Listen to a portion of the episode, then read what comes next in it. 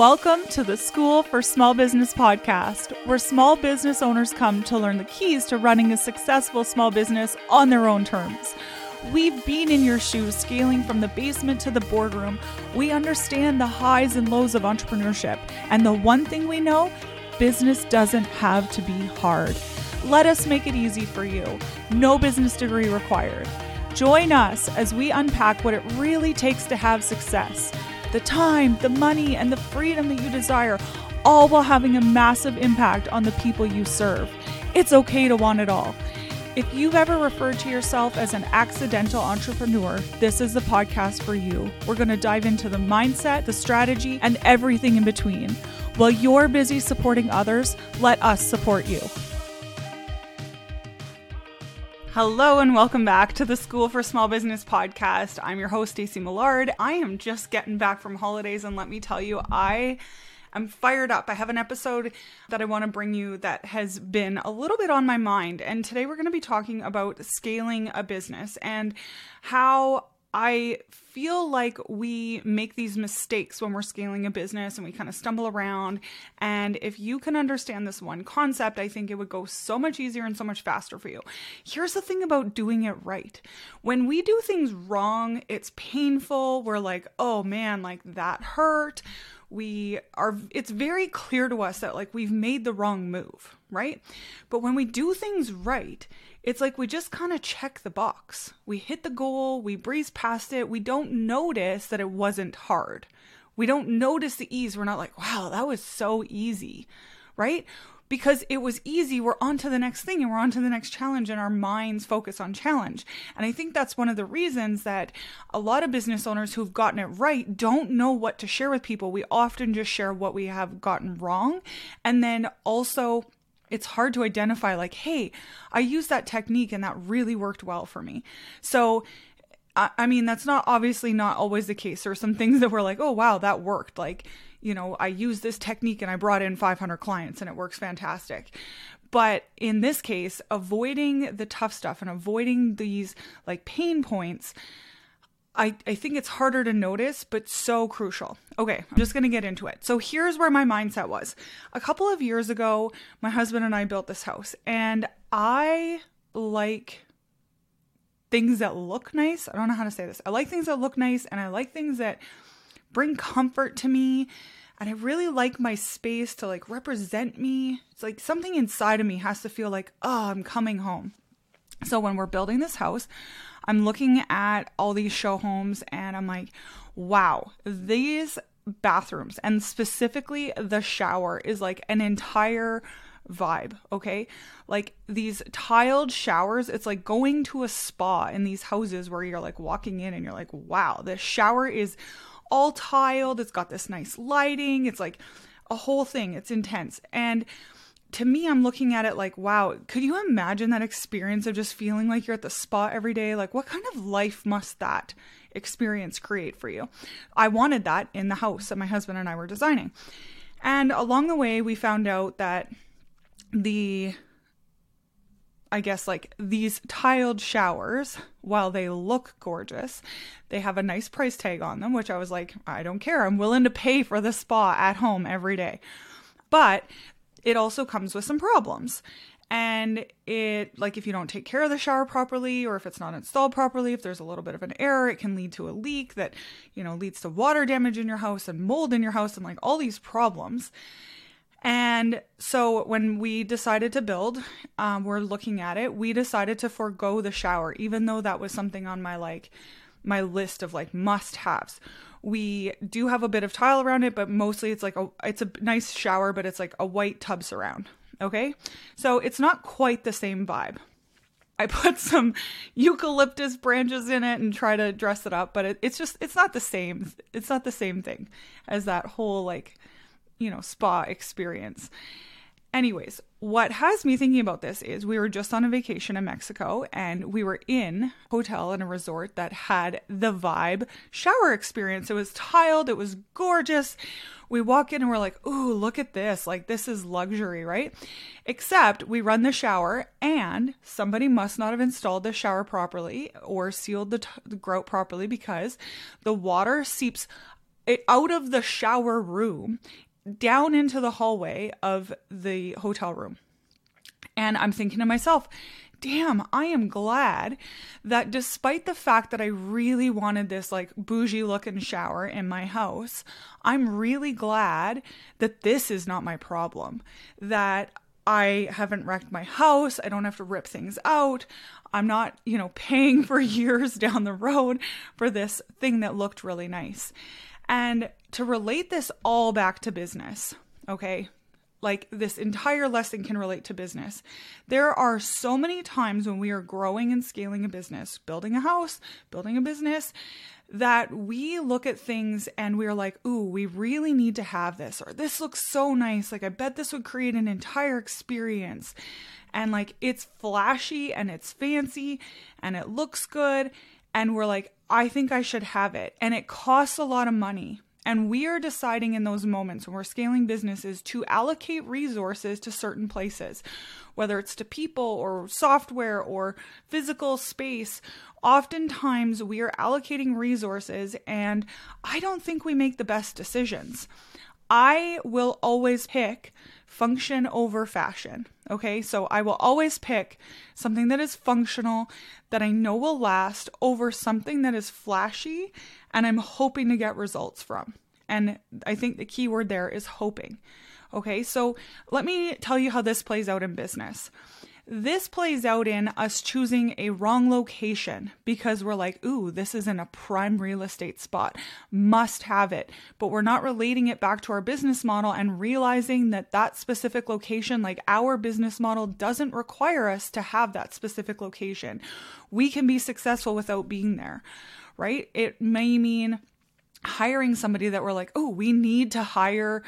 Um, you know, this huge social team, except maybe your business isn't there yet. You don't have the cash runway to continue to pay for it until that investment is going to pay off. Maybe it means that you are hiring somebody internal that the business even just isn't ready for. You don't have the customer base yet, but you're hiring an expert within the business. It can be so many decisions, but ultimately we're hiring kind of for that flashiness that, like, ooh, this feels good. Like, this means, this must mean I'm successful. And it's totally coming coming from a place of like projected success, like ego, instead of like, hey, my business model, I know my business and my business needs this to be successful. Okay, so a really good example is hiring actually just last week from recording this episode i hired a team to help me with tiktok for one of the brands that i own and I decided to hire a team. It was not a cheap investment by any means, but I hired a team that I know gets results. I looked into their background, they were given to me by referral. I looked at the results that they get people, and I looked at my business. Okay, so I decided on TikTok because I know that we have exhausted another resource that we already have. I chose that platform because I think it's aligned. I know the results are there like there's so many things. I'm not telling you to go get on TikTok. I'm telling you I did the background like okay is this really the right move for my business? Are we primed to even sell? Uh, do we have things to sell on the platform if we get like you know traction picks up? I did the math i did the calculations i did the planning within my head and on paper to make sure that that was the right investment for me. Not that it was like well these guys got results for other people and i want to be successful so i'm going to hire them right can you see the difference between like function over fashion? I chose function, even though it was like, these guys are awesome. We're going to be in Miami. It's going to be so much fun. But it was a well played out investment. So, whenever you are building and scaling whether it's a house or a business i really want you to look at what is what are you trying to build long term? Of course it's going to be fun to hire like you know the the experts in this but oftentimes when we're making those big investments i do not want you to be scared. Okay i'm gonna like stop for a sec. I do not want you to be scared to make the right investments because making the right investments especially even if they're expensive can really propel your business but when you are making investments, no matter the size, because all those tiny little investments that you make, they add up. When you are making them, I really want you to think out whether this is the next right step. Even, for example, if you're investing in a course, Are you going to do the course? Are you, of course, they tell you what the results are. Yes, people have taken the course and had great results, but that doesn't mean that it's for you or that it's going to get you the same results. Are you going to take the time to do it? Is it a skill set that you need? It's promising you more, you know, more eyes on your business. That's fantastic. But is are those same methods going to work for you the other people that they got results? Are they in your industry? Do they have your experience? What really led to the people who took the course having success? Can you replicate that? Asking yourself some of those questions instead of just looking like well it worked for somebody else surely it's going to work for me right? Always looking at the function of like can we actually apply what we're learning? Can we can we make this work within our business? Is this the right person to have in the business all of those things all of those questions and i really want to just like wave a red flag here because i think often that when we ask ourselves these questions, we come from a mindset, and this is one thing that I'm going to tell you that has led to my success, okay? when we question ourselves, a lot of the time, we as individuals and human beings are afraid of confrontation right? We do not like confrontation. We avoid it at all costs. That's what we talk about people pleasers and we talk about just saying yes because it's just easier. And we do the exact same things with ourselves. We do not question, we do not test ourselves because we are scared that if we confront ourselves and we decide that our decision or that our original thought was wrong, that we are less than or that you know we we maybe don't know everything we thought we did or we hey maybe we made a mistake. And that's icky that confrontation. Like you definitely don't want to be confrontational to yourself except being able to do that being able to question yourself not so that you can just be like mm, see you were wrong but being able to question yourself so that you can be like hey okay, I didn't think about that part. Let's do this differently. We can, you know, offset that risk by doing this. Or, oh, maybe I'm going to go with this option instead because I think this is going to play out better. Being able to question yourself and sort of confront the scary stuff, what might go wrong, is the ultimate gift in business. Being able to be objective is the ultimate gift and a skill that hands down you should develop. Okay that's it for today. Talking about function. I always look at function. Guys, I like the pretty things too, but when you are scaling, you often do not have the cash runway. I'm going to tell you, we don't have the cash runway to be reckless with our money. We need to deploy our so- deploy our soldiers well, and to do that, we have to be able to be objective and question ourselves and really make sure that we are making decisions aligned with where we are going, not just what looks good or like I hope this works out. And all of that to say, I am just so proud of you because building a business is hard work. Learning these skills are hard work. You're doing what other people aren't ready to do you know, most people working a nine to five, they're not sitting there and, and enjoying uh, being objective and asking themselves, like, hey, I said I was going to work out today. Did I actually do it? No way. They're oblivious. So I just want to say, I am really proud of you for, you know, taking the leap, doing the scary thing, building a business, and then being one of the people who are doing it well. I know if you're listening to this show, you're dedicated to learning and dedicated to growing yourself. And ultimately, I'm just so proud of you. And I hope that this episode, short but sweet, has, you know, given you a nugget of something that you can apply every single day. And as you build that skill set of objectivity and being able to make you know, sound decisions about growing your business and really looking at the function of things because guys, I oh, you know, the best of us are attracted to those flashy things. But being objective, I know you're going to lay the greatest foundation and then you're going to have, you know, all that extra cash you can just do whatever you want with later on, but being able to build that foundation is so so important. Okay, if you love this episode, I'd love for you to tell me a decision that you've made objectively. Shoot me a DM on Instagram.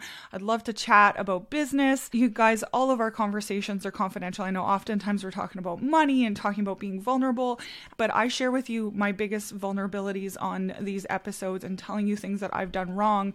And I just, I hope you know that you're not alone if you're in that position. So don't be afraid to send me a message and let's chat. And I'm just, I'm rooting for for you. Go out and kill it.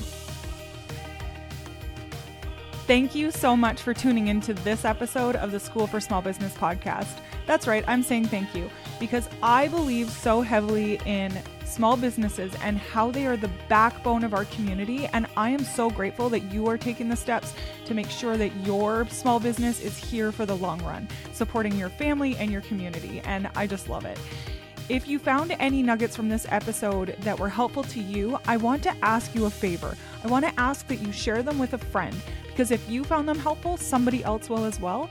And it's that concept of the rising tide raises all ships. So please go ahead and share with a friend, whether it's on social, maybe you're sending them an email the old school way. I don't know, you want to send a letter, but any way you want to share, I would just be eternally grateful. And as always, like please just shoot me a DM on Instagram. I love to chat with small business owners.